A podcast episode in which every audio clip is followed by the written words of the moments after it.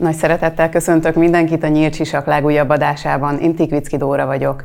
A mai adásban szó lesz arról, hogy Orbán Viktor megbüntette vagy megjutalmazta-e Varga Juditot. Az ellenzéki kétes kampánypénzekről, Sadul György újabb kétes ügyleteiről, illetve arról, hogy tovább gyűrűzik a migrációs, illetve az uniós pénzek körüli vita is.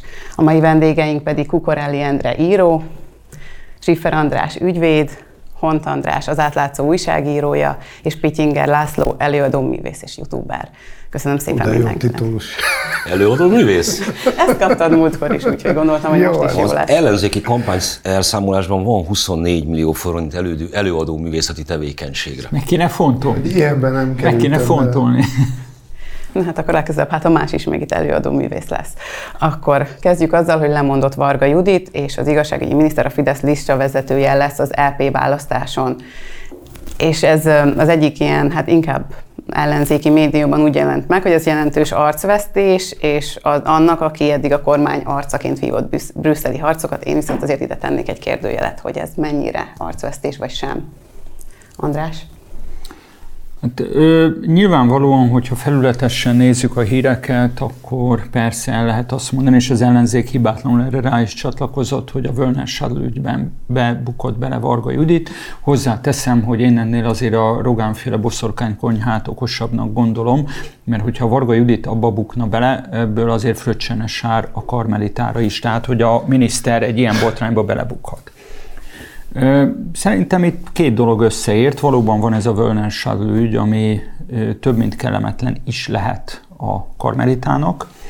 Ezen kívül viszont az látszik, hogy a tavalyi kormány nem váltás óta, tehát az ötödik Orbán kormány megalakulása óta Varga Juditó körül, mintha elfogyott volna a levegő. Tehát amíg ő 19 után sztárolva volt a miniszterelnök, illetve a propagandagépezet által, az elmúlt egy évben, tehát a ötödik Orbán kormány megalakulása óta Varga Judit gyakorlatilag eltűnt a nyilvánosságból. Szerintem ennek és azért ezt higgyük el, hogy nem mindig valami mögött valami ördögi terv van. Van egy olyan nagyon egyszerű oka, hogy azért ő politikai tapasztalatban, előéletben, rutinban messze mögötte van a minisztertársainak, és én, én azt gondolom, hogy őt egész egyszerűen ledarálták, és nem lennék meglepve, hogyha ő maga erre már régóta készült volna. Tehát nézzük, ő maga?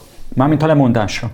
Hát szerintem De. azért András ez úgy van, hogy lemondott az Nézd, igazságügyminiszter, értesült róla Varga Judit. Ne, ne, ne, ne, ne, nem, nem egészen. Tehát a, hát szerintem, de. Szerintem a, az időzítés, és itt van azt gondolom az ördögi csavar a boszorkány konyhában, hogy bátran gondolja azt a nyilvánosság, hogy a Völner Sadlődgyel van összefüggésbe, mert Varga Juditot még véletlenül sem hívják Tóninak, Barbarának és Ádámnak.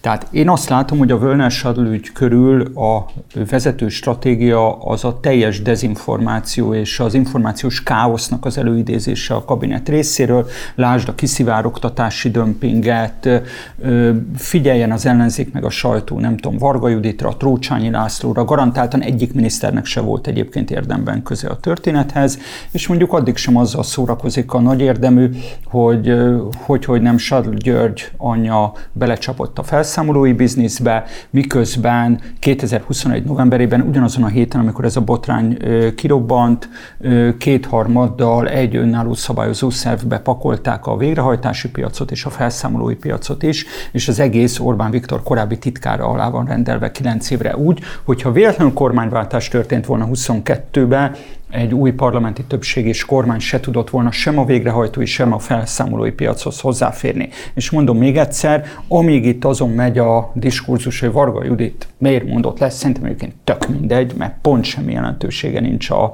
nagykép szempontjából, és biztos a Völner ügybe bukott bele, erről lehet veretes sajtótájékoztatókat rendezni.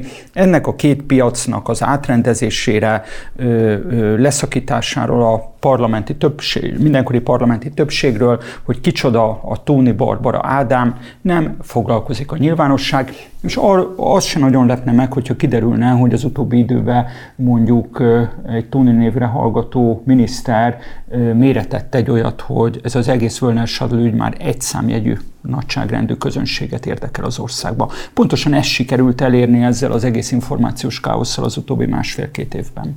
András? Hát szerintem jóval többeket érdekel önmagában, ugyanis a végrehajtókkal való közvetlen kapcsolat az jóval több embert érint az országban. És, és hihetetlen mennyiségű dű halmozódott fel ezzel a kapcsolatban. E, elég jól tudjuk ezt mérni, hogy mondjuk a nézői igények, vagy hallgatói igények egy olyan műsor esetében, ami nem feltétlenül a Völner ugye, hanem a végrehajtói kérdésekkel foglalkoznak, azok mekkora érdeklődést váltanak ki egyfelől, de hogyha már összeesküvés elmélet kell, vagy ilyen rejtett okok, akkor tudok én mást mondani. Ugye Varga Judit pár évvel ezelőtt, kettő-három, kávézni hívta George Clooney-t, aki éppen Magyarországot kritizálta, vagy a magyar kormány, mire én megjegyeztem, hogy abban az esetben a George Clooney nem érne rá, én szívesen kávézom. Azóta nem volt hajlandó eljönni Varga Judit velem kávézni, bele is bukott. Ez, a, ez, a, ez, a, ez, a, ez a, a, a, szerintem a, ha tényleges megfejtésbe akarunk. A felszínes Akkor veled kávézni kell, ha akarsz. Így van. Ha nem akar megbukni. Ha felszínesebb megfejtésbe akarunk menni, akkor azért, hogy is mondjam, vannak miniszteri teljesítmények, még a NER-ben is, ahol nagyjából influencer kormányzás folyik. Tehát, hogy azért valaki nem tudja, hogy a saját minisztériumban mit ír alá, és ez nem csak a Völner Schadl ügy esetében merül fel, mondjuk a Pegasus ügyben, akkor előbb-utóbb azért megkérdezik, hogy mit csinál ő abban a hivatalban. És én azt gondolom, hogy a, ahogy a Szeretett klubunk esetében szokták mondani a sorban bukó edzőknél, hogy elvesztette az öltözőt, ez fennáll egy miniszternél is, hogy elveszti az öltözőt, elveszti a saját minisztériumát. Én szerintem, hogy nagyjából erről van szó. De most nagyon nem vitatkoztál velem.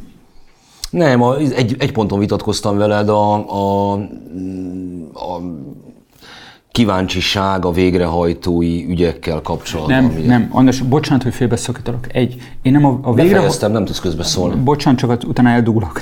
A, az, abban én nem vitatkozom, hogy önmagában a végrehajtói ügyek, a végrehajtói cselekmények körüli botrányok jegyzem meg, azért elsősorban ez korábban a devizahiteles ügyekre volt fokozottan igaz, az nagy érdeklődést vált ki. A Völner ügy viszont, a Völner ügy iránti érdeklődés szerintem hónapról hónap, hónapra, anélkül, hogy én adatokat látnék, tudnék, meredeken csökken. Jó részt azért, mert az emberek kapkodják a fejüket, amikor különböző személyneveket, történeteket Nem hallanak. a személynevek a lényeg, a András, amikor beesik Értem. egy Porsche. De a beszélgetésre, hogy az, az éppen Annyi, Annyit fűznék hozzá, szerintem egyébként a történet jelleg az valóban kicsit uh, homályosodik, és ez azért is lehet, mert folyamatosan ömlenek ránk az információk, és hát nagyon komoly világtörténések vannak. Én, mint akinek azért van köze a pénzügyhöz, rálátok a végrehajtói szakmára, és egyébként a végrehajtóknak... Mindezt nyolcadik kerületiként is mondod, Minden, minden betületben ismerem a végrehajtást, de most arról beszélek, amit kérdéses. Tehát van a végrehajtókkal mit csinálni. Tehát rendkívül aránytalanul tudnak hozzányúlni a tartozásokhoz, ezért is nagyon jó üzlet a végrehajtóság. Tehát ugye itt van egy konkrét eset, hogy mi történt azért, hogy valaki a végrehajtásokat csinálhassa, de magával a végrehajtással még nem foglalkozott a törvénykezési a módon, hogy ott változásokat eszközön. Hát egyedülálló dolog például az is Magyarország, hogy nekem nem tetszik valaki, bemegyek, és akkor ráteszek egy végrehajtás közjegyző által, és hogyha szerencsétlen flótás elfelejti átvenni, akkor tartozik nekem azzal az összeggel, amit én rátettem, és ezt így, így csináltam kapásból. A, tehát van ezzel, van ezzel a kérdéssel mit csinálni, de a Varga Juditot illetően nem feltétlenül vitatva megtörtént állításokat, én azért azt gondolom, hogy a Varga Judit egy nagyon képességes politikus és nagyon erős imidzse is van, és egy kifejezetten kellemes és hasznos jelenség lehet a későbbiebe. Tehát én például ezt a történetet ilyen kármentésnek látom. Most abban nem akarok belemenni, hogy neki milyen része volt abban, ami történt a Völner ügyet illetően, vagy hogy milyen uh, politikai civódások vannak ott a kormányzaton belül, mennyire volt ennek áldozata, mennyire láttát a folyamatokat, de azt láttam, hogy képességes és működőképes politikus tud lenni, tehát még a későbbiekben akár hasznos is lehet.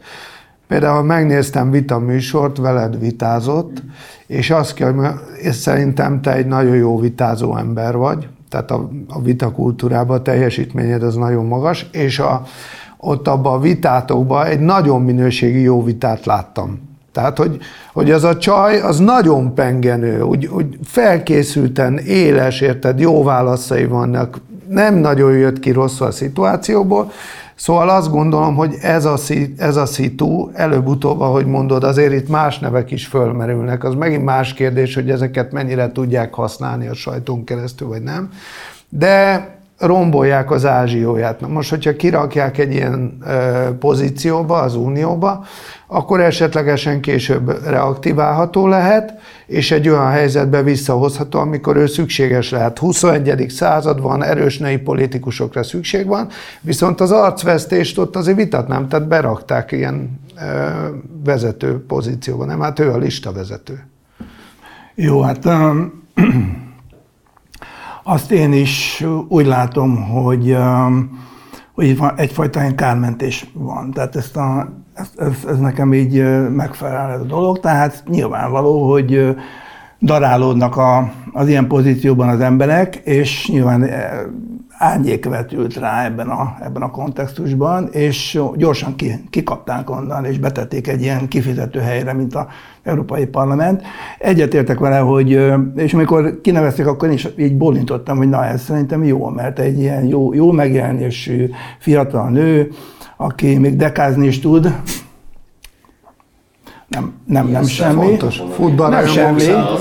Nem, nem, nem semmi, tehát hogy kvázi van egy ilyen emberi arca, hogy így mondjam, és és tényleg egy értelmes, értelmes valaki, csak hát tényleg egy kicsit, játszik. Igen, kicsit bele, bele kavarodott, össze, összekavarodott ez a dolog, amiben én egyáltalán nem akarom magam kiismerni, tehát nehogy valaki félreértse, hogy ebbe bele akarnék okoskodni, tehát távol álljon tőlem. De csak az jutott eszembe, mikor beszéltetek, hogy, hogy annó Dacumán, a 70-es évek legvégén, 80-as években, amikor a, a volt egyetemi kollégáimmal, történelmi szakosok voltak, futballozás után fölmentük a Becher Ivánék lakására, és ott ment az úgynevezett politizálás, ami, ami abban, abban merült ki, ez a kremlinológia ment. Tehát, hogy éppen ki milyen helyzetben van, ugye a politikában, a politika terében, és ebből mire lehet következtetni. Na most eh, ez engem akkor se érdekelt őszintén szólva, és most sem figyelem ezt a dolgot. Elismerem, hogy ez fontos, egy pillanatnyi helyzet van, mindig van egy pillanatnyi helyzet, és abban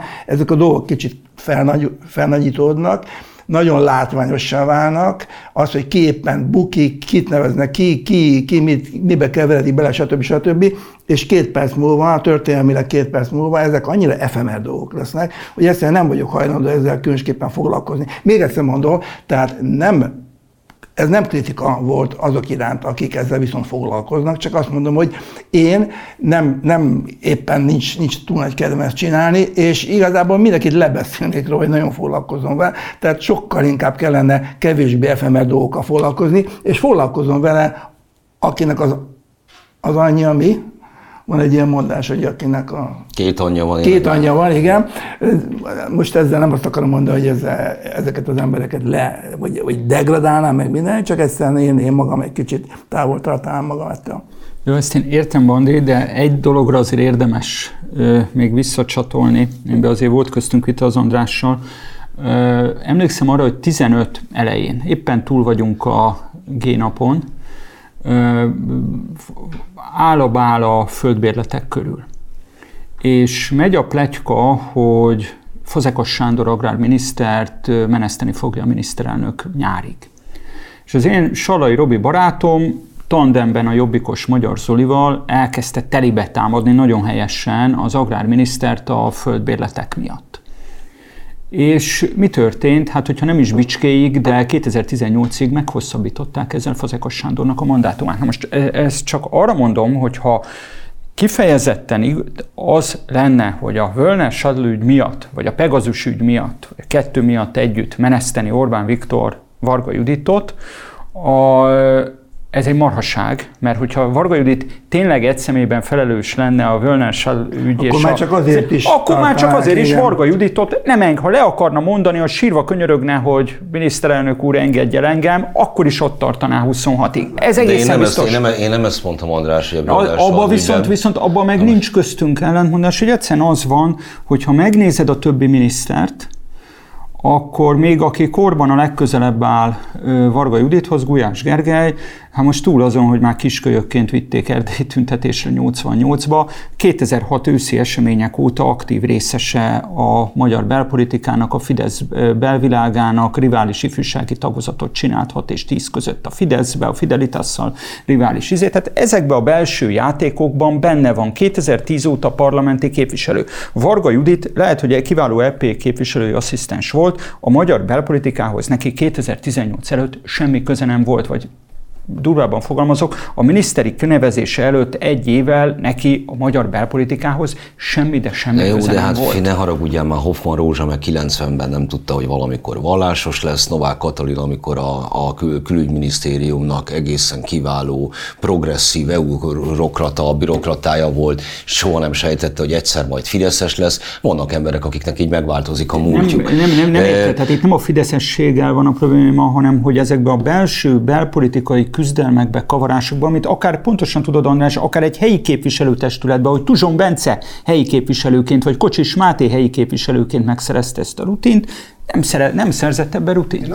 De most az, hogy a helyi, kép, bocsánat, a helyi képviselőtestületi ülésekről csak egy nincs, nem akarok apák és fiúk hozni, félreértés ne essék. De amikor én először indultam ugye Fideszes színekben önkormányzati választáson, akkor az én első ellenfelem egy Garabics Károly nevű aki szoci aztán ügy, aki ellenem benyújtotta aztán már a Fideszben a kizárási indítványt. Várjál! Ami most előkerült Völner Sadl ügyben, hogy az az ügyvéd, aki átiratta az anyukára a két cégeket, őt meg úgy hívják, hogy Garabics Márton. Hát biztos De, semmi közük egymáshoz. A fia, effektíve. Csak hogy most mondom, hogy ilyen végig kísérik ezt így az élet, hogy hogy, hogy nem van ez így.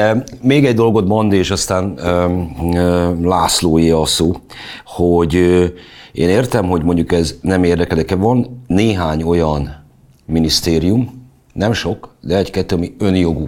Tehát nem csupán arról van szó, hogy a mindenkori kormányfő kinevezzi egy bizalmasát igazságügyi minisztériumnak, hanem az igazságügyi miniszter a magyar jogászságon belül az egy rang.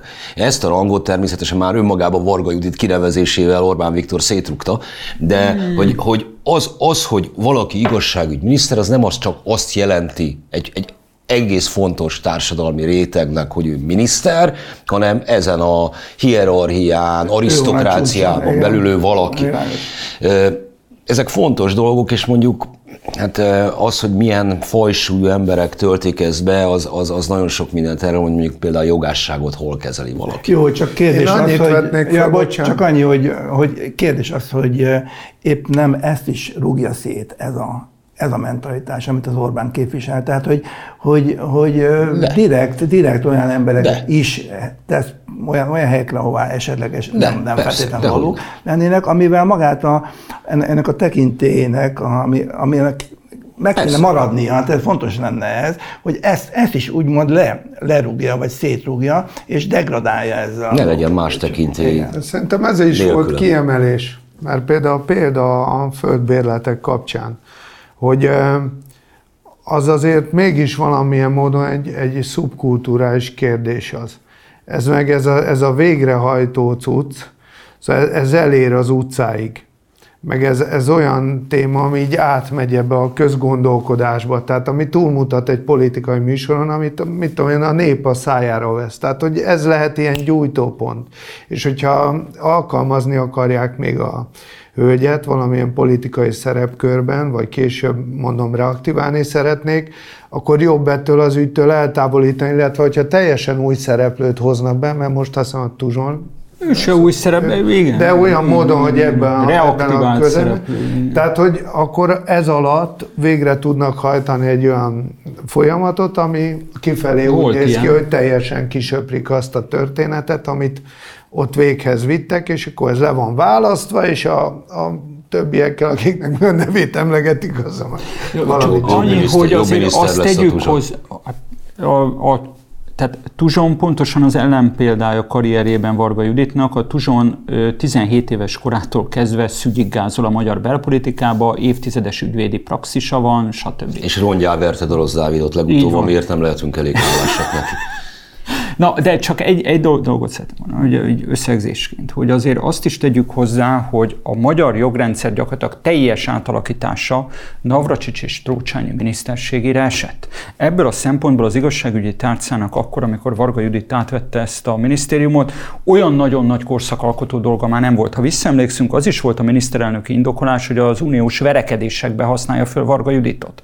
Na most nem állítom, hogy Varga Judit miatt, de hát látjuk, hogy ez a verekedés egyenlőre olyan túl sok sikert, már mintha az uniós forrásokban mérjük a sikert, nem hozott. Ráadásul az ötödik Orbán kormány megalakításától ezt a szerepet átvette Navracsics Tibor. Tehát tulajdonképpen... Az ő erőfeszítéseit sem koronáz a siker. Oké, okay, és én nem is hiszem, hogy Navracsics vagy Varga ö, múlik, múlik ez a miniszterelnökön, meg múlik az uniós döntéshozókon, de ezt most ne nyissuk ki. Én csak azt mondom, hogy gyakorlatilag az a szerep, amire Orbán Viktor 19-ben elképzelte Varga Juditot, miután Trócsányi levezényelte a nagy kódexeknek az átírását, az a szerep az részben megszűnt, részben pedig más szereplőt kívánt, és mondom, még egyszer én azt láttam, hogy gyakorlatilag a rutinosabb minisztertársak mintha darálnák le, és tüntetnék el a nyilvánosságban. Nyilván Dokmennek abban igaza van, hogy az a, az Orbáni káder politikának egy állandó eleme, hogy időnként visszavon harcosokat. Kocsis Mátét is így vonták vissza 14-ben, menjél vissza Józsefvárosba. Polgármesternek aztán előkapta a frakcióvezetőként. Én szerintem ez fordítva történt, de akkor csak a pontosság kedvéért szerintem Kocsis Máté akart maradni maradni a Józsefvárosba, és 18-ban meg nem hagyták neki, hogy ott maradjon, mert meg kell nyerni azt a körzetet. Fiam, leszel szíves azt a körzetet a Fidesznek megnyerni. Meg is tettem.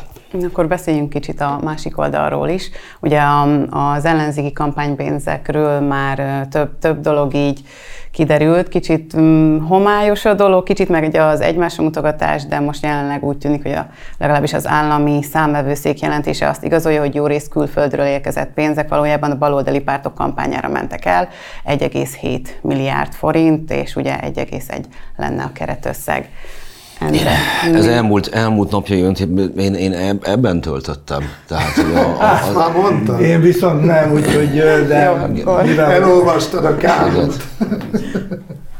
Tehát Jó. én egyszerűen azt várom, hogy legyen egy. Én nagyon bízom abban, hogy van független bíróság, ezek mind hmm. kerüljenek oda. Nem fog oda kerülni. De pont, kerüljenek nem oda. Ezek, de baj-e alapvetően, hogy külföldről érkeznek baj, pénzek? Baj, baj. De ez most hát, még Endréhez baj. Hogy mondjam, tehát én azt, azt mondom, hogy ez baj vagy nem baj, ha van valami törvény, akkor azt be kell tartani. Most független attól, hogy, hogy ez most teszik-e nekem, vagy nem, nem teszik. Az, hogy külföldön jön pénz, ezt, ezt önmagában nem, nem tartanám bajnak. De ez mert végül is botrán. mindig jön valahonnan valami, és mi az, hogy külföld, és hogyha külföldön él, él, egy, él egy magyar állampolgár, akkor ő az most külföldről jön, vagy stb. stb. Tehát ezek, ezek olyan, olyan dolgok, amikben én nem akarok állásfoglalni, én csak azt, azt, azt olyan, gondolom, olyan, hogy... olyan magyar állampolgárok, mint például Maitland Albright, Timothy Gelton Ash, meg meg, szóval ilyen... Oké, okay, oké, okay, tehát ez... ez Krisz nem... Marosegyi. Jó, rendben van, tehát hogyha... Nincs még, még mondom, közvegye. Tehát jó, oké, okay, akkor, akkor, akkor tehát egészen konkrétan azt akarom mondani, hogy ezt egész pontosan meg kell nézni, hogy mit mond a törvény, és annak megfelelően kell eljárni. És azt hiszem, vagy abban bízom, hogy, hogy lesz egy objektív bírói ítélet erről, és nem, nem kell odáig, nem, nem, kell, nem, nem kell, Bondi, nem kell eljutni odáig. Szóval az a helyzet, el hogy nem jutnak, odáig, de nem jutnak el odáig, mert először... Hogy jutnának el, hiszen az egyik e- átmond, a másik bét mond. És De ez, ez nem bírói kérdés, ez mert ugyan nincsen bíróság előtt. Ezt először a kincstárnak kell büntetnie. Annak idején 2018-ban még, amikor a Jobbikot bírságolta meg az állami számvészek, akkor még az ász bírságolt. Most ez már nem így van, készül egy ász jelentés, aztán ennek kapcsán majd csak születik valami. Én most nagy összegű fogadjást tennék arra, hogy jelentős bírságot nem fognak kivetni az ellenzékre. Egyfelől nem áll senkinek sem az érdekében. Másfelől, akit meg lehetne bírságolni, az elsősorban a Mindenki Magyarországért mozgalom, amelyik nem párt. Tehát ugyebár a, a tiltott hát pártfinanszírozás pártokra vonatkozik. Másképp nem akarom, tehát olvassa majd mindenki a hétfőn megjelenő cikkemet, nem akarom az összes patront ellőni, abban írtam, hogy, hogy egyébként miért, miért én az állam helyében egyébként mivel érvelnék, és mi az, amiért szerintem az ellenzék álláspontja nem feltétlenül tartható, amikor azt mondja, hogy az MMM az független a, a pártoktól, de mondom, ezt nem akarom előni. Én tényleg az elmúlt napjaimat ezeknek a nyomvat számoknak, a, a, úgy gurulnak a számok előttem, mint a dollár az ellenzékhez az elmúlt időszakban.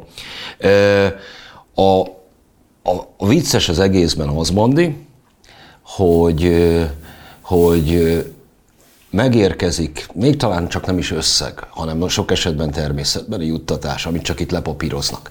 Például amerikai tanácsadók jönnek. E, amerikai órabérrel, egészen horribilis összegek vannak elszámolva. És semmi eredménye. Tehát az a helyzet, hogy, hogy még ártanak maguknak. Tehát, hogy és, és csodálkoznak aztán, szerintem ezt az emberek látják nagy részt, hogy ez egy olyan képességes bagázs, hogy ha kap valamit, az tönkre fogja tenni. Szerintem ez ebben, látszik kívülről. Ebben, ebben egyetértünk. Tehát nekem, nekem is az a, Igen, ez történik az a véleményem, hogy külön, külön kell venni azt, hogy jogilag mi, mi korrekt és mi nem, és külön kell venni, hogy milyen, milyen hatásfokkal és milyen, milyen, milyennek az értelme, illetve milyen lelkület származik abból, hogyha nekünk állandóan külföldi tanácsadók mondják meg, hogy mit csináljunk, illetve külföldi pénzekkel kell támaszkodnunk, ahelyett, hogy arra támaszkodnánk, hogy van egy lenne egy ilyen belső polgári öntudat, tehát hogy mi mi magyar polgárok így meg úgy felismerjük És nem a saját... azt, hogy idegen államok beavatkozzanak, amik között felismerjük a saját érdekeinket és értékeinket, ezt artikuláljuk, képviseljük, és hajlandók vagyunk eh, anyagilag is ebből. Például ezt, zárt adománygyűjtő tehát, ládákban 500 millió forintot odaadni szegény Karácsony Gergely kampányára. Nekem, hogy eleve ez Most ugye szegény felhozzák a külföldi tematikát, tudod, hogy, hogy, hogy, hogy most nincs baj, hogy jön a külföldre a pénz. De utána megfogalmazzák magukat, hogy az Orbán meg a Putyinnak az embere. Tehát most akkor, ha ne, bárhonnan jön külföldről, ugye, hogyha az nem működőképes, akkor az mellett nem ágálok, hogy nincs vele baj, hogyha külföldről támogatnak. De ott rácsatlakoznék arra, hogy igen, nekem a fő probléma az nem az, hogy most jön lé, meg így síbolnak, meg működtetik ezeket a dolgokat, mert ezt mindig megoldották a politikával, meg minden. De hogy tényleg mire ment el ez a pénz? Tehát, hogy öt, tehát ezt nem lehet, ez a legfontosabb. 500 milliót a csávó, ez a karácsony, egyem a szívét, de egyébként nagyon ügyes ember, mert még mindig főpolgármester. Meg emlékszem még a homokozóba elhangzott hiatúsára még a választás előtt, mikor a öttagú bizottsággal átbeszélték, hogy mi lesz, ha visszakerül zugló, meg, meg és a többi, és mindig pozícióban van. De ami a lényeg, hogy 500 millió forintot elköltött arra, hogy elindult egy előválasztáson, amiről visszalépett. Tehát, hogy itt ez a lényege, hogy amíg ilyen formák csinálják a politikát, és pozíciót tudnak betölteni ellenzéki szinten, addig lehetetlen megfogalmazni bármiféle alternatívát, vagy versenyképes nézetet, vagy bármilyen álláspontot. Két külön ügyről beszélünk, hogy egyfelől van a karácsonynak ez az 500 milliós ügy, ami a titkos szolgálat jelentős ki, és van ez a... E, hát az meg az ő Az ászjelentés szerint 1 milliárd 800 millió e, ami csak az MMM-hez érkezett összességében pedig gyanúk szerint 4 milliárd, mondjuk ez persze attól függ, hogy éppen mekkora dollár árfolyamon számoljuk, olyan 10-11-12 millió dollár körüli összeg ami a karácsony történetben ugye az érdekes, ami egyébként megfigyelhető a, a Márkizaiék esetében is, hogy itt olyan támogatások vannak, amit az aktus után hívnak le. Tehát, hogy, mert ugye 2022. április harmadikán van a választás, és márciusban kötnek szerződést eh, erre. Aztán ugye nagyon szép, a tegnap kikerült titkosszolgálati jelentésben benne van, eh, név szerint benne szerepelek, eh, hogy meghallgatták azt a podcastet, amit mi csináltunk az MZP-vel még decemberben, ahol effektív az űrge elmondja, hogy hát nagyjából itt lepapírozták ők. Tehát, hogy úgy, úgy érkeztek meg ezek a támogatások, hogy már az is megvolt, hogy ki költi el. és hogy van egy olyan hálózat, ami éppen teljesen mindegy, hogy ki a címszereplő, éppen melyik balekre osztják rá, hogy ő lesz a miniszterelnök jelölt, meg a nótafa a, a, a branchban. Valahogy effektíve a pénzköltést mindig ugyanazok végzik, tizenvalahány éve. Vagy lehet, hogy réges, de tizenvalahány, plusz Szóval szerintem itt rengeteg kérdőjel van, meg, meg egy tisztázandó nem annyira jogi, hanem egy alapvető politikai, morális kérdés. A jogi részét ezt nagyon gyorsan, rövidre lehet zárni, mert egy, az valóban egy világbotrány és elsődleges jogállamisági deficit Magyarországon, amit valamiért az Európai Bizottság nem kifogásol, de ez a rendszerváltás óta fönnáll, legfeljebb ezzel az ász korábban nem élt, hogy ha az ÁSZ ö, nem egyszerűen megállapítást tesz, hanem hozzányúl egy választáson induló pártnak a támogatásához, egy ilyen aktussal szemben hatékony jogorvoslatra nincsen lehetőség. Nem csak a NER-ben nincsen lehetőség, a NER-t megelőzően sem volt lehetőség, csak az ÁSZ akkor róckodott attól, hogy bármelyik pártnak, volt. így van, bármelyik pártnak az érdekszférájába belépjen. Tehát ez önmagában egy botrány, hogy igen, az ÁSZ akár jogosan, akár jogtalanul úgymond kiveszi a versenyből a pártokat, ahogy kísérletet tettek a jobbik kivételére is a 18-as választáson, ami alapvetően kérdőjelezi meg a választások tisztaságát. Egy ilyen ász döntéssel szemben hatékony jogorvoslatra ma Magyarországon nincs lehetőség. Na, itt kezdődnek a jogállamisági problémák, nem ott, hogy most miniszter ücsörög egy nyomorult alapítvány kuratóriumába, ami egy baromság, és az Európai Bizottságnak a hihetetlen ostobaságát és hitvánságát egyébként ennek a kettőnek a szembeállítása mutatja a legjobban. Kettő. A, amin én is ö, tavaly szeptember óta nem csak, hogy felháborodok, hanem rémülettel tekintek vissza a saját múltamra, hogy kikkel voltam körbevéve annak idején 2008-9-től kezdve, Ezeknek a jó, vagy voltunk körbevéve egy frakcióban, Bandi, ezeknek a jó része nem jogi kérdés ma Magyarországon is. Azért nem jogi kérdés, mert a Fide- hát nyilván a tíz előtti elitnek, de aztán a Fidesznek is jó érdeke van abban, hogy ne csináljon egy teljesen tiszta, hermetikusan zárt kampányfinanszírozási rendszert. Mert én bizony bezárnék minden ilyen kis kaput, hogy külföldről begurulhatnak dollárok, rubelek, bármik, csak ezt a kérdést nem lehet itt abba hagyni, hanem ki kell iktatni akkor a kampányból magát a kormányt, és ki kell iktatni a kampányból a cöföt is. Látod, Tehát hogy ez ennek mennyi a realitása van. Értem én, de valószínűleg ezért van az, hogy az, amit például most, most nem az ÁSZ jelentésről beszélek, hanem a, magáról az Action for Democracy botrányról, a Márki Zaj ö, őszinteségi rohamáról tavaly nyáron, ez jelenleg, vagy az akkor hatályos jogszabályokban biztos, hogy nem ütközik, és szerintem később se nagyon fog ütközni, mert a Fidesznek még mindig megéri az, hogy tudjon mutogatni az ellenfelére, hogy ezek mocskos hazárulók, és ebben van némi igazság, miközben másik ágon meg az adófizetők pénzéből egy duplikált kampányt tud kormánypénzen, CÖF pénzen, meg az ördög tudja milyen pénzen folytatni. De az alapvető morális kérdésben, de amivel nagyon keményen szembe kell nézni, hogy a demokratikus politikának az alapvetése az ott kezdődik, hogy maga a demokrácia fogalma a lokalitásban és a legnagyobb kitekintés az a nemzeti állami keretek között értelmezhető. Tehát magyarul, független attól, hogy kinek milyen ideológiai hitvallása van, milyen oldali, mit gondol a nagy globális folyamatokról. A történet ott kezdődik, hogyha belépek a demokratikus térbe, elfogadom azt a hipotézist, hogyha te nekem ádász politikai ellenfelem vagy, akkor is több köt össze veled, mint egy tőlünk távol levő, a magyar érdekekkel nem mindig egyező érdekeket képviselő állammal. Tehát innen, tehát ez egy alapvető erkölcsi kérdés, és azt gondolom, hogy itt nem egyszerűen arról volt, hogy valaki egy kis pénzt elfogadott külföldről, ha valaki egy az egybe a választási kampányát nem csak, hogy külföldről finanszírozza, hanem az egyik imperialista nagyhatalom agytrösztjétől fogad el pénzeket, az főrúgja a legalapvetőbb demokratikus elveket, független attól, hogy a hatályos magyar jogerről mit mond. Szerintem Jó, nincsen, ebben, nincsen, nincsen igazad, András. De, de szerintem ebben igazam az András, legalábbis az én véleményem szerint ez igaz, tehát nevezetesen arról van szó, amit az előbb is mondtam, hogy az igazi demokráciában alulról jönnek, a, tehát az, az alulról szerveződik, és, és igenis mindenki, az öntudatos polgár, hogy az előbb mondtam, tehát az, miközben felismeri a saját érdekeit, annak megfelelően belép a térbe, és ott tevékenyen, ha tetszik, a saját pénzével is ö, részt vesz abban, hogy ezek az érdekek érvényesüljenek.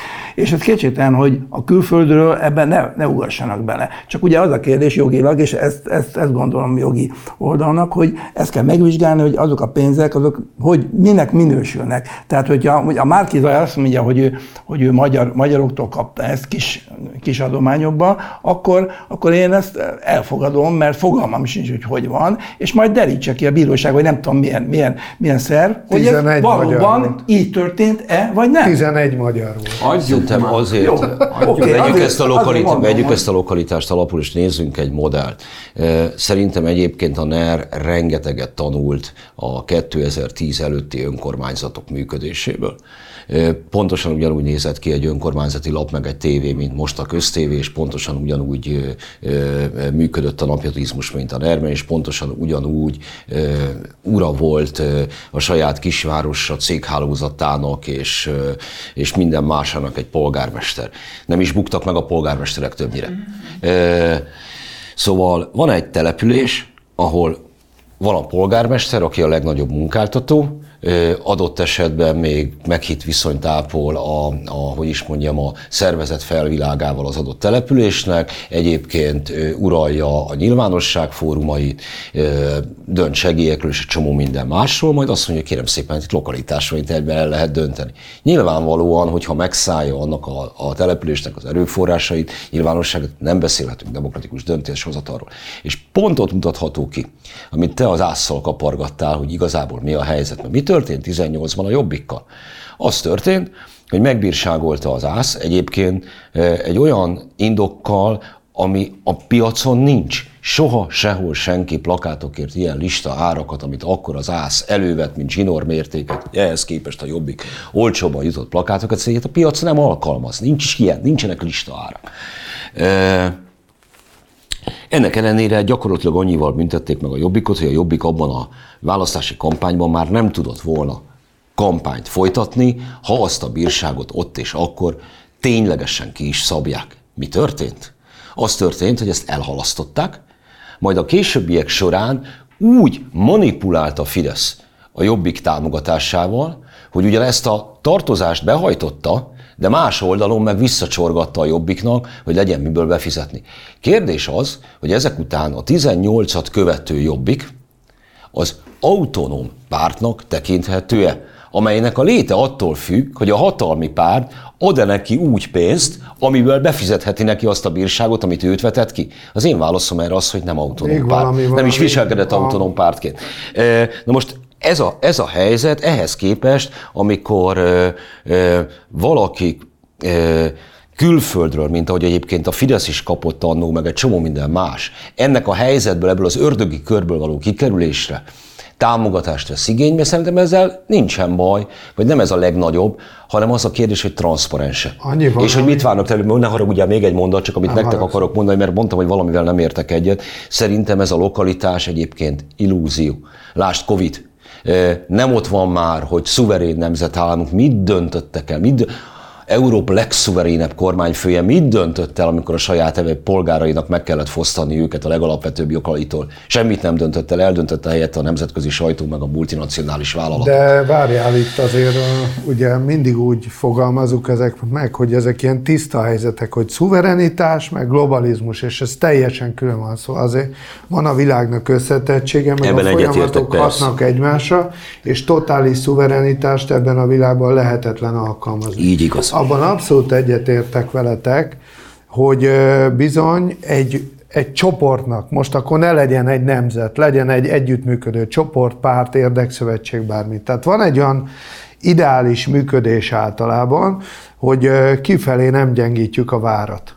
Uh-huh, Tehát be leboxoljuk, ami van, kiderítjük ki a legerősebb, legokosabb, Csak mutass egy, átveszi a egy, egy vezetést. periódus, amikor ez volt. Sose volt. ilyen. Eh, Hát például ezt tanulta meg a Fidesz. mi a vár? Nagyon sokáig erre mondom azt, hogy mi a vár? Hogy, hogy a várat nem gyengítették kifelé. Például most, hogyha nézed, és repedezéseket látsz a Fidesz működésén, pont ez a működés hiúsul meg néha, mint tudom, a Sádül ügye, és ezért vannak ilyen kemény beavatkozások, hogy elmozdítanak embereket, mert az a, ez, ez az ez az olasz légióknak a működése, egyébként az olasz szervezet alvilág is így működik. De mi a Bent, akit kell, kiktatunk, eltakarítunk, kifelé az érdeket képviseljük.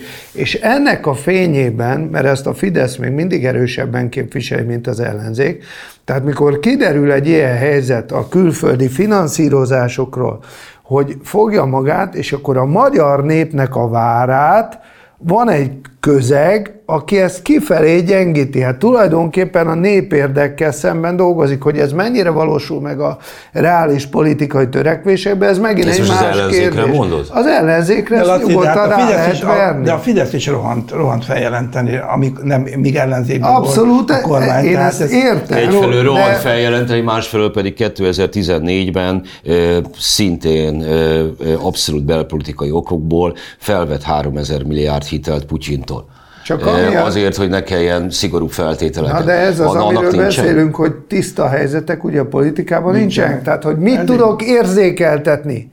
Mert a nap végén, tudom, hogy ez sokaknak fáj, de a nap végén ez mégiscsak show business. Na, csak a következő dokument, tehát a szuverenitás kérdés az nem pusztán Magyarország és a nagyvilág, Magyarország, Amerika, Magyarország, eh, Oroszország viszonylatában értelmezhető. Szuverenitás kérdés az, hogy például külső erők az Orbán rezsim alternatívájának a belviszonyaiba mennyibe avatkoznak be. Lásd még bajnai tündöklése 2013-14, vagy például a mostani történet, amiről, amiről itt elkezdtünk beszélni. Várj egy kicsit. Ezek a pénzek most már eléggé valószínű, bár bizonyíték egyenlően nincs rá, ezek már becsordogáltak az előválasztásba. Ö, Tök mindegy, hogy a kormánypropaganda mit mond, teljesen egyértelmű, hogy ezek a pénzek nem, hogy Gyurcsány Ferenc és a Demokratikus Koalíció pénzei lettek volna, ezek a pénzek eredendően pontosan azt a célt szolgálták, hogy ne Gyurcsány Ferenc és Becsesneje ö, legyen az alternatíva Orbán Viktorral szembe. Tehát magyarul be a külföldről nem csak abba avatkoztak be, hogy ki a főhatalom Magyarországon, abba is beavatkoztak, hogy mi a lapleosztás az alternatívába. Ami, nem, ami továbbra is homály ebbe a történetbe.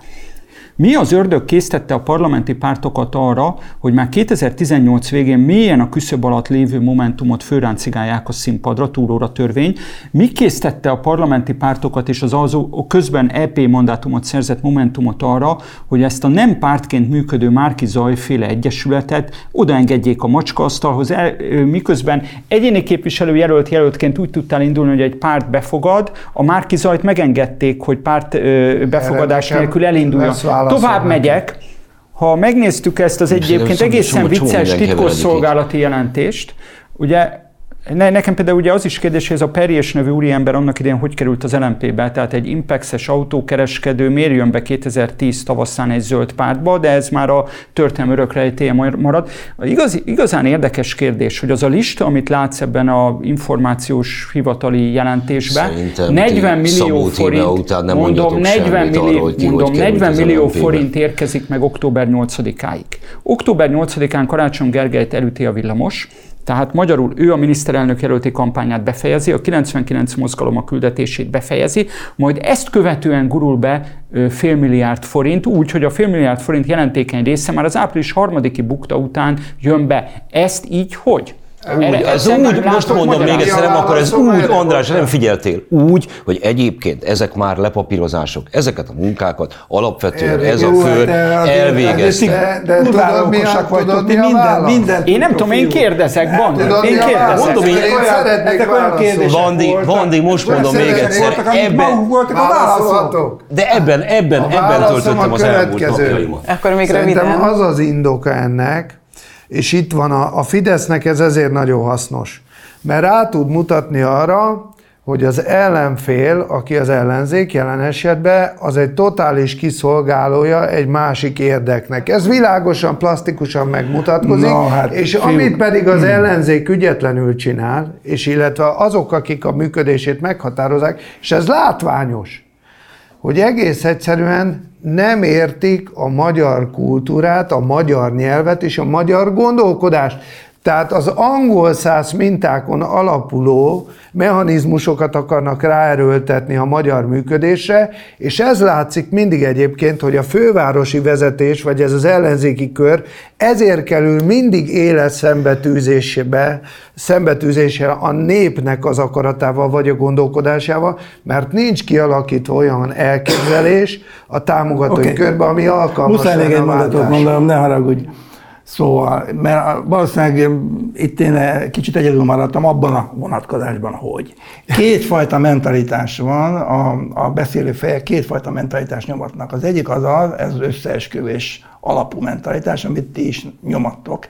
Igen, az igen. összefüggés, ez, nem összeesküvés, igen, a kettőt össze, nem kéne egybe mosni. Összeesküvés jellege van. Más mondunk az Andrással, csak ez nem derült ki még, hogy miben. Szeretném végigmondani. Tehát van egy olyan elgondolás, hogy a létezés, az emberi társadalmak összeesküvés szerűen működnek, és van egy olyan, olyan elgondolás, ami, ami inkább a véletlennek ad hatalmas szerepet. Na most én nem mondom, hogy bármelyik szélsőség igaz, ebben, ebben egyetértek veled, hogy sokkal bonyolultabb a létezés, tehát vannak összeesküvések, de állati sok a véletlennek, az esetlegességnek, a szerencsétlenségnek, a villamos elütésnek is, az esélye, igen. És ennek megfelelően gondolom én az, hogy nem lehet feltétlenül mindent ilyen egész egyszerűen a, ilyen, ilyen, ilyen gonosz emberek, ilyen manipulatív, nem tudom én. De mint én nem tudtam alá... végigmondani, hogy neked okay. ebben igazad van, Bandi. Na, én ezt mondom, ugyanis nem csak véletlenek vannak, hanem emberi kapcsolatok. Igen. És ezek egy Például. természetes és dolgok. Még az és emberi ez... kapcsolatok is véletlenek, az, hogy mi ismerjük egymásnak, van egy véletlen Szerintem ezt, ha lerajzolnánk, hát ez a középkori nem... vallásfilozófusok szerint a véletlen az okokozati okay, láncnak okay. az az eredmény, aminek nem tudjuk Ami az értelmét. Mert túl sok az eredmény. Hát van. Na jó, szerintem szóval még... vannak kapcsolatok. És ezeket a kapcsolatokat lehet használni sok mindenre. Veled ellentétben, András, azt látom, hogy ellenkező irányú folyamatról van szó. Ezt majd megpróbálom a cikkemben meggyőzően alátámasztani. Nem arról van szó, hogy Amerika befolyásolni akart, hanem Magyarországról demokrácia export ügyét pénzeket akartak leszívni. Egyébként ezt ezer ponton látjuk. Az általad jó ismert NGO, vagy ahogy te szoktad nevezni, jogvédőiparban is. Jól hangzó dolgokat kitalálnak, amit színes prezentációkkal elő lehet adni, és akkor persze demokrácia fejlesztésre adjuk. 10-12 millió dollárról beszélünk Amerikában, ez alapvetően nem pénz még ilyen célokra sem, ezt valaki kitalálták, ismerik egymást. Mondom még egyszer, Richard Holbrook nevezetű volt eh, eh, amerikai él diplomatának a felesége, eh, özvegye most már egy magyar származású hölgy, ő nyilvánvalóan a szalonokban ott zsezseg, ezt a jósvádájú izét innen, akinek van egy modell felesége. Kiemel, és az aigezünk mondjuk sokkal jobban érdekel, hogy valaki a fővárosi önkormányzatnál vezető beosztásban van, miközben a lakhelye New York éppen, zárójel bezárva. Szóval ez, ez, ez, ez engem inkább jobban érdekel, de hogy ezek az emberi kapcsolatok ilyen módon is üzemeltethetők. Erre mondtam azt, hogy nem az a baj, hogy pénzek folynak, megrendelések folynak, csomó esetben már effektíve megmond, nem az, hogy meg volt mondva, hogy kivégezzel, már el is végezték a munkát. Az a lényeg, hogy szerintem ez transzparens legyen. Ez átlátható legyen. Lehessen tudni, hogy mit, miért végzek el. Ebben ez, a, ez, ez, a, ez, a, ez a lényeg, és még a szuverenitásról egy mondat, András, neked szólsz. Te szoktad mondani, hogy a globalizmus, meg hogy átalakulnak a dolgok. Vissza a Covid-hoz egy kicsikét, mint mintához. Én számomra a vár, amit védünk, ki vannak belül és ki kívül, ebben, abban a helyzetben én az ottavai kamionossal több szolidaritást, testvériséget, együvé tartozást éreztem, mint a forradalmi pasaréttel. Hogy ki, és akkor... Nem vagy és, És az egész szuverenitást a magam részéről itt el is felejtettem, mert én velük alkotok egy népet. Nem azzal, aki, aki aki a maga elitista izében retteg és rád kényszeríti.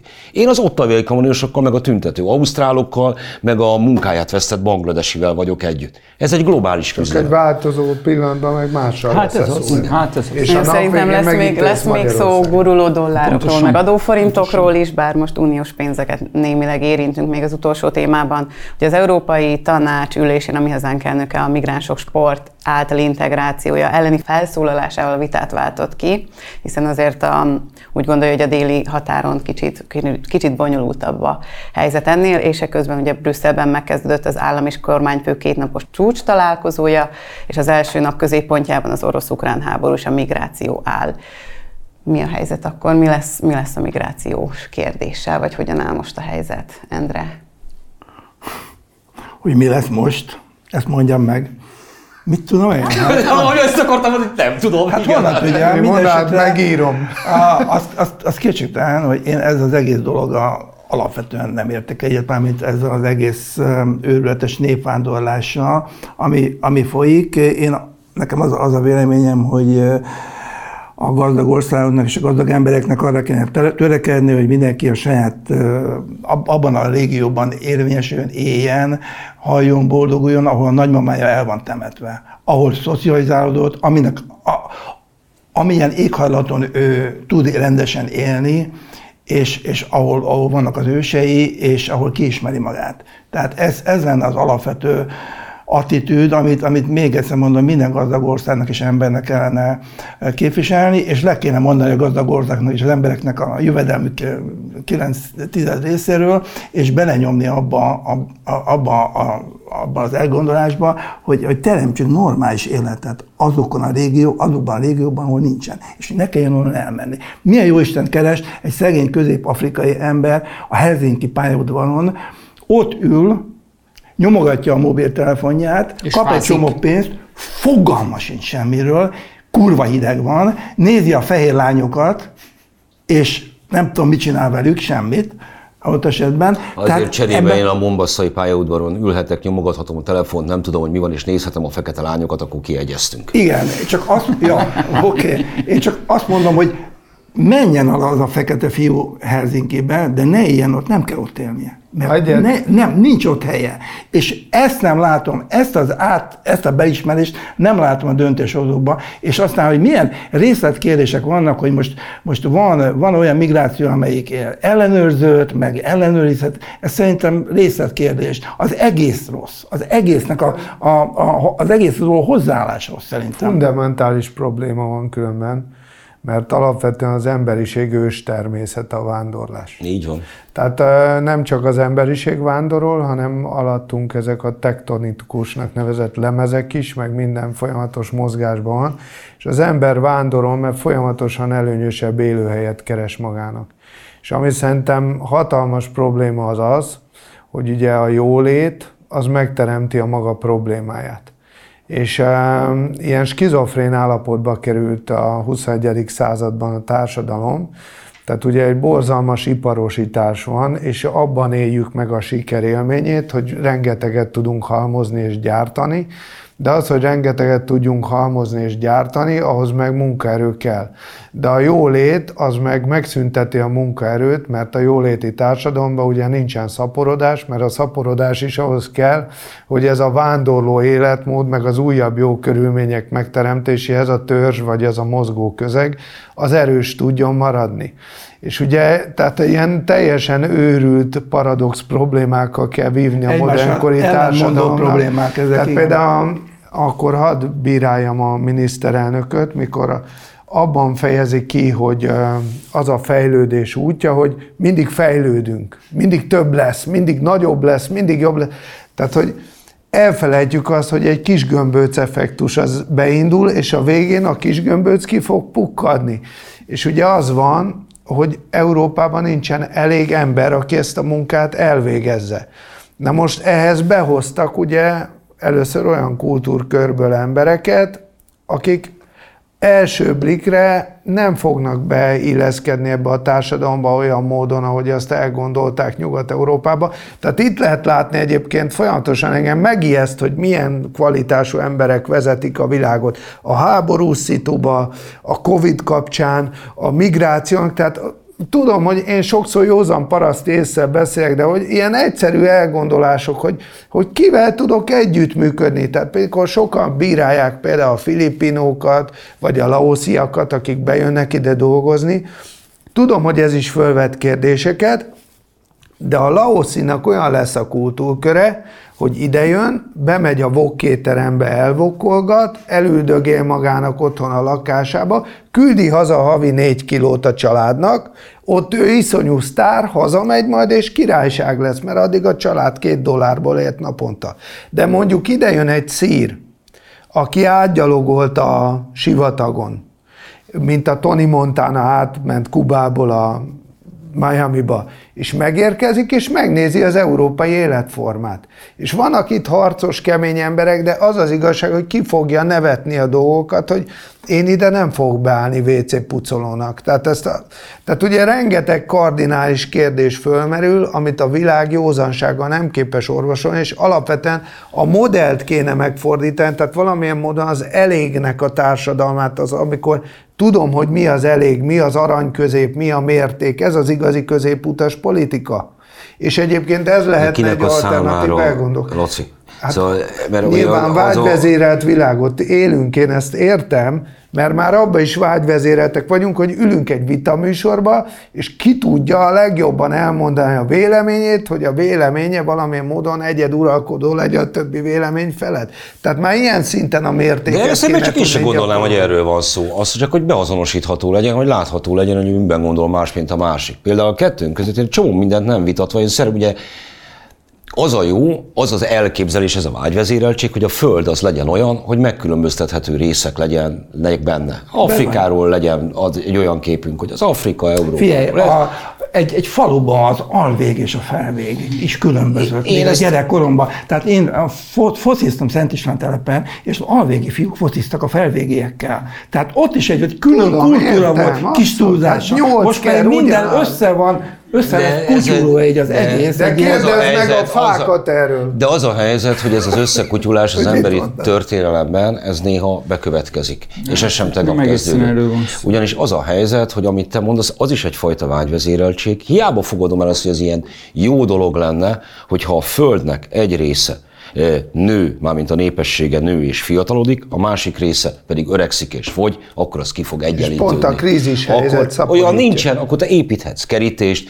beszélhet a, a torockai, amit akar bárhol, lehet az összes menekültet belefolytani a földközi tengerbe, ahogy ezt egyébként fantasztikus parti őrségek megteszik, ez akkor is ki fog egyenlítődni. Mert mi is így kerültünk ide, és most mindegy, hogy az Urálból vagy Galíciából, csont mindegy, kezdjek ki. Így kerültünk ide, mi is, és ez így lesz, ez is egyben jár az emberi történelmen. Amit lehet csinálni, amit lehet viszont csinálni, szerintem az egy jogos igény, hogy bevándorlás ellenére tudja megőrizni Európa a jellegét. Na, Tehát ez, a, ez, ez a teljesen reménytelen szerintem. Ez nem, itt vannak elrontott modellek. Top, lehet azt tudni, hogy hogy nem sikerült embereket integrálni. Ezt tudjuk milyen rossz ösztönzőket állítottak be, milyen rossz településpolitikát folytattak, és így tovább, és így tovább. Ezeket ki lehet javítani, mert ezt valahol valakik egyszer elrontották. Jó, én azt tart, egyébként a Bandival én százszerzelékben ebbe a kérdésbe egyetértek, én azt tartom tragikusnak itt az európai viták kapcsán, hogy van egy teljesen debil kardozás, ilyen progresszív jó emberkedők versus rasszisták, faj előítéletesek között. Pont ennek az identitás politikának semmiféle racionális magva, és főként őszinte, őszinte főleg az őszinteség hiányzik az identitás politikából, akár populisták, akár progresszívek folytatják. Mert hogy alapvető kérdéseket nem tesznek föl ezeken az európai fórumokon. Hogyha partalanná tesszük a bevándorlást Európa irányába, akkor szembenézünk-e azzal, hogy immáron a globális észak nem csak abban az értelemben zsákmányolja ki a globális délt, hogy az ásványkincseit elveszi, az erőforrás, az anyagi erőfor, természeti erőforrásait lenyúlja, hanem abban az értelemben is, hogy lassan már nem csak a bukott államokat nem lesz, aki helyreállítsa, hanem Európa, most is ezt csinálja például Franciaország a volt francia gyarmatokkal, kimazsolázza azt a munkaerőt, akit olcsón be tud ültetni kvalifikált munkavégzési pontokra. Tehát az a helyzet, hogy szellemi, emberi erőforrás értelemben is megy egy kizsákmányolás a centrum felől, részben egyébként a félperiféria irányába, lásd Kelet-Közép-Európát és Dél-Európát, hát, és egyébként a periféria a globális dél irányába. Erről nem beszélnek derék magukat baloldalinak maszkírozó elvtársak de, de, sem. De, az európai fórumokban. De, de derék magukat másik, szélső jobboldalinak maszkírozó elvtársak sem de beszélnek. De mondom, erről a kérdésről is beszélni kéne, hogy ki fog élhető körülményeket teremteni Afrika belsejében, Bangladesben, Dél-Kelet-Ázsiában, és így tovább. Kettő, hogy az a folyamat, amiben egyébként szánalmas és sajnálatos módon a magyar kabinet is becsatlakozott, lásd Filippinok, tehát, hogy a Európában olyan gazdasági szerkezetek alakuljanak ki, amelyek kifejezetten igénylik a távolról ide küldött munkaerőt, lásd vendégmunkás törvény a Magyarországgyűlésben, az egy olyan folyamatnak a része, amelyik hosszú távon letöri a béreket, nem, a, nem, nem, nem csak a vendégmunkások béréről beszélek, a centrumországokban, Chicagóban, Detroitban, Ingolstadtban is letöri a béreket, magyarul globális léptékben növeli a kizsákmányolást. A magyar kabinet ebbe a folyamatba csatlakozik bele, és ebben a folyamatban a magyar kabinet hűséges kiszolgálója a globális annyit tudok mondani, erre annyit tudok mondani, hogy csak volt egy ilyen beszélgetésem, egy ilyen vókéterem. Vók vagy vók? Hát vók. Tehát a jó értelembe vett vókolás. Na most ott ö, ö, szakács pozícióban nem is vesznek föl magyart. Ezt tudni kell, tehát az csak kiszolgáló személyzet lehet magyar. Jelen pillanatban a szakács pozícióban csak ázsiait vesznek föl, nyilván autentikusan is így működik, stb. Na most négy kiló nettót kapnak szállást. Tehát amikor azt mondjuk, hogy letörik a bérüket, meg stb., elég tisztességes fizetés Dok, kapnak én hosszú az távról emberek. beszélek, ez Tehát, valóban ez tisztes fizetés ahhoz, hogy ide, megérje neki idejönni, ebben neked százszerzelék igazad van, de, de ezek krém, az emberek krém, krém nem fognak belépni bérharcba. Nem fognak Viszont belépni. most beszéljünk egy kicsit a rövid távról is, mert azért tényleg vannak problémák a délvidéken, illetve ott a határterületeken, mert folyamatosak a lövöldözések, és mondjuk ugye a szerbiai sajtó sem hozza le azokat a dolgokat, amik ott történnek, és például a Szabadkán nagyon sok a bandaháború, nagyon sok a gyilkosság, inkább egymás között, de sok, sokszor sérülnek meg civilek is, és hogy ezzel mit hát lehet ez kezdeni. Az, amikor Na de, ez az, mert, amikor felhalmozódik, most csúnya szóval felhalmozódik a szar. Én már azt, tehát, azt hogy... nem értem, tehát jobban tudjátok tehát, hogy, hogy egyáltalán miért kell például a szerbek, miért, engedik, miért, miért engedik be tömegesen azokat, akik aztán ott náluk fognak randalírozni. Tehát itt nincs megoldva az egész, és egy tényleg egy összeészaság van,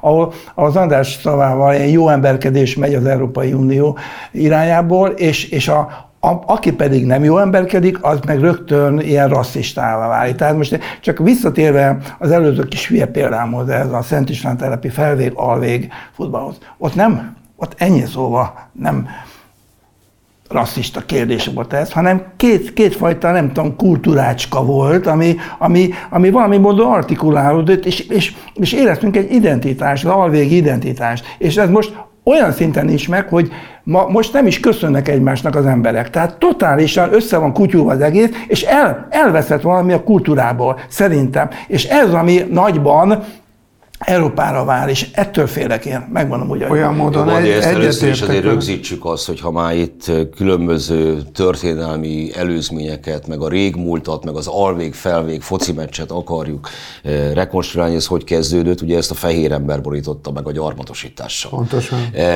Egy-kettő, hogy ugye nem csak jó emberkedőknek, én bármikor reggeltől estig egy levegő vétellel az összes vókot és progresszív izét tudom szídni, de mondom még egyszer, azért a szélső jobboldalinak maszkírozott politikai erők, amelyek azt mondják, hogy ez nem a mi dolgunk, oldja meg mindenki magát, rendben, ezt is lehet csinálni, de akkor az összes szépen a pici kezével fogja tisztogatni az elhulladékot. Mert ugyanis az történik, hogy a nyugat a maga középosztálybeli, felső középosztálybeli létével megtermel dolgokat, roppant környezettudatos, roppant minden, csak az összes hulladékot elküldi. Hát ez a, a legundorítóbb. Hát meg majd Magyarország is várjál, pontosan, kicsit ugyanez, mint a, a, motorgyárak, de Persze. nem. Ezt akarom mondani, ez ugyanez, kitalálják meg. Környezetvédelem nevében. Kitaláljuk azt, hogy 2030-tól kivezetjük a belső égésű motorokat. Hurrá! Akkumulátor. Mi fogjuk Ennek következtében tönkretesszük Magyarország ivóvízkészletét, vagy tiszta vízkészletét még egy csomó helyen, mert ugye az a periféria. Ebből a szempontból, hogyha a periféria fellázad, én azt tökéletesen megértem. De ott, ott amikor, amikor e, Nyugat-Afrikában e, Világos. kisgyerekek e, bányáztak tényleg az e-hulladék e, e, halmokban, és nem érik És meg. mászkálnak a- a gyémántot, meg a- A gyerek légy, a katona. légy mászkál az arcukon, tehát De a, szóval ez a lényeg, hogy lassan azért kiderül, hogy eh, ez a nyugat-európai magállamok, meg a, mint az amerikai érdekszféra, tulajdonképpen, hogy hogy van fölépítve ez az egész sztori. És az a vicces, hogy szinte hollywoodi filmbe illő, hogy miközben ki akarják szolgálni azt a fajta igényt, ami ezt a minőségi életet akarja élni, elszabadítják a poklot. Másodt. És ez a lényeg, hogy lassan ezért van lövöldözés egy határon, meg ott. Szóval az az igazság, hogy amikor elindulnak, hát először kiindul el. Az, aki képes, hogy végigmenjen az úton. Igen, a nagymama nem indul az el, nem, meg a ahhoz, hogy, ahhoz, hogy végigmenjek. Hát én végig tudósítottam a déli határt a 2015-ös, 16-os ö, ö, menekült válságnál, dehogy nem. De hát a nagymama nem lövöldözik talán. Lövöldözni nem lövöldözik, de, Hát de azért inkább jönnek. 20 éves férfiak indultak el. Dehogy is, Zsömmel, dehogy hát, is, dehogy. idős, Hát most idős, már igen. idős Most nő. már nagyon kevés idős nő meg nő Most, van. de akkor az akkori menekültválságban, ami ugye szintén részben a fantasztikus nyugati bealkotás Demokrácia, export. következtében. Amiről, amiről beszéltél, tehát hogy szerintem a fehér embernek ősadósága van a világgal szemben. Ez egyébként De karmikus. vár, dob, A ez nem, Dalai nem Lámát fehér szokták- ember. Hát vannak a nagy a gyarmattartó Dalai Lámát, országok. a Dalai Lámát ne, ne, ne. kérdezgették a, Egy a osztálymagyar ügyben, is volt gyarmata. Igaz, hogy egy egészen picike, hogy a tibetiek ügyében kérdezgették a lámát, hogy mi van. Mert hogy azért mégis ott mit vannak a kínaiak, meg elnyomják őket. Meg. És megmondja, hogy figyelj, nagyon szomorú, tényleg borzalmas az elnyomás, de azért ne feledjünk el, hogy egy pár száz éve azért mi időnként legyalogoltunk Így a helyről, és de- végig zúztunk szóval- Pekingig, és kiirtottunk mindenkit. a Én is azt mondom, hogy csöpörjünk a saját portánk előtt, tehát a fehér ember nézzen szembe ezzel, de azért lássuk be, hogy a ra- rabszolgaság az mindig volt.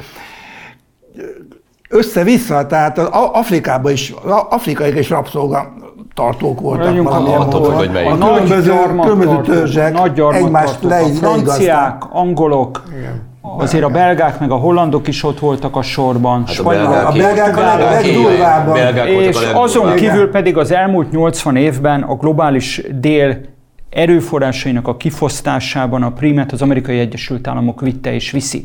Tehát az, hogy a globális dél lecsúszásának, nyomorának, a globális igazságtalanságnak a terhéért elsősorban kik felelősek, ott elnézést, de én De, nem szeretnék András, fehér nem emberről ide- beszélni, de- mert bizonyos centrumországok azok, akiknek ebből De fokozott terheket kéne viselni. hogy nem is bácsalmásra akarnak elsősorban Hát nem. betelepülni. Hát nem. Szóval, tehát, hogyha Belgiumról, Hollandiáról, Nagy-Britanniáról, Egyesült Államokról beszéltél, akkor ugye ezek a célállomások. Lehet ezzel periféria Jó, csak országoknak az európai, hogy ők de védik a meg. kérdésben felvetett európai döntés viszont nem differenciál a között, hogy te valójában Európa félperifériája vagy, vagy pedig a gyarmatosítás legfőbb haszonélvezőinek egyike a centrumból. Tehát oda akarnak menni, mert ők sikerül hoztak De mondom még egyszer, az uniós döntés ezzel nem kalkulál, nem különböztete szerint a ta- tagállamok között.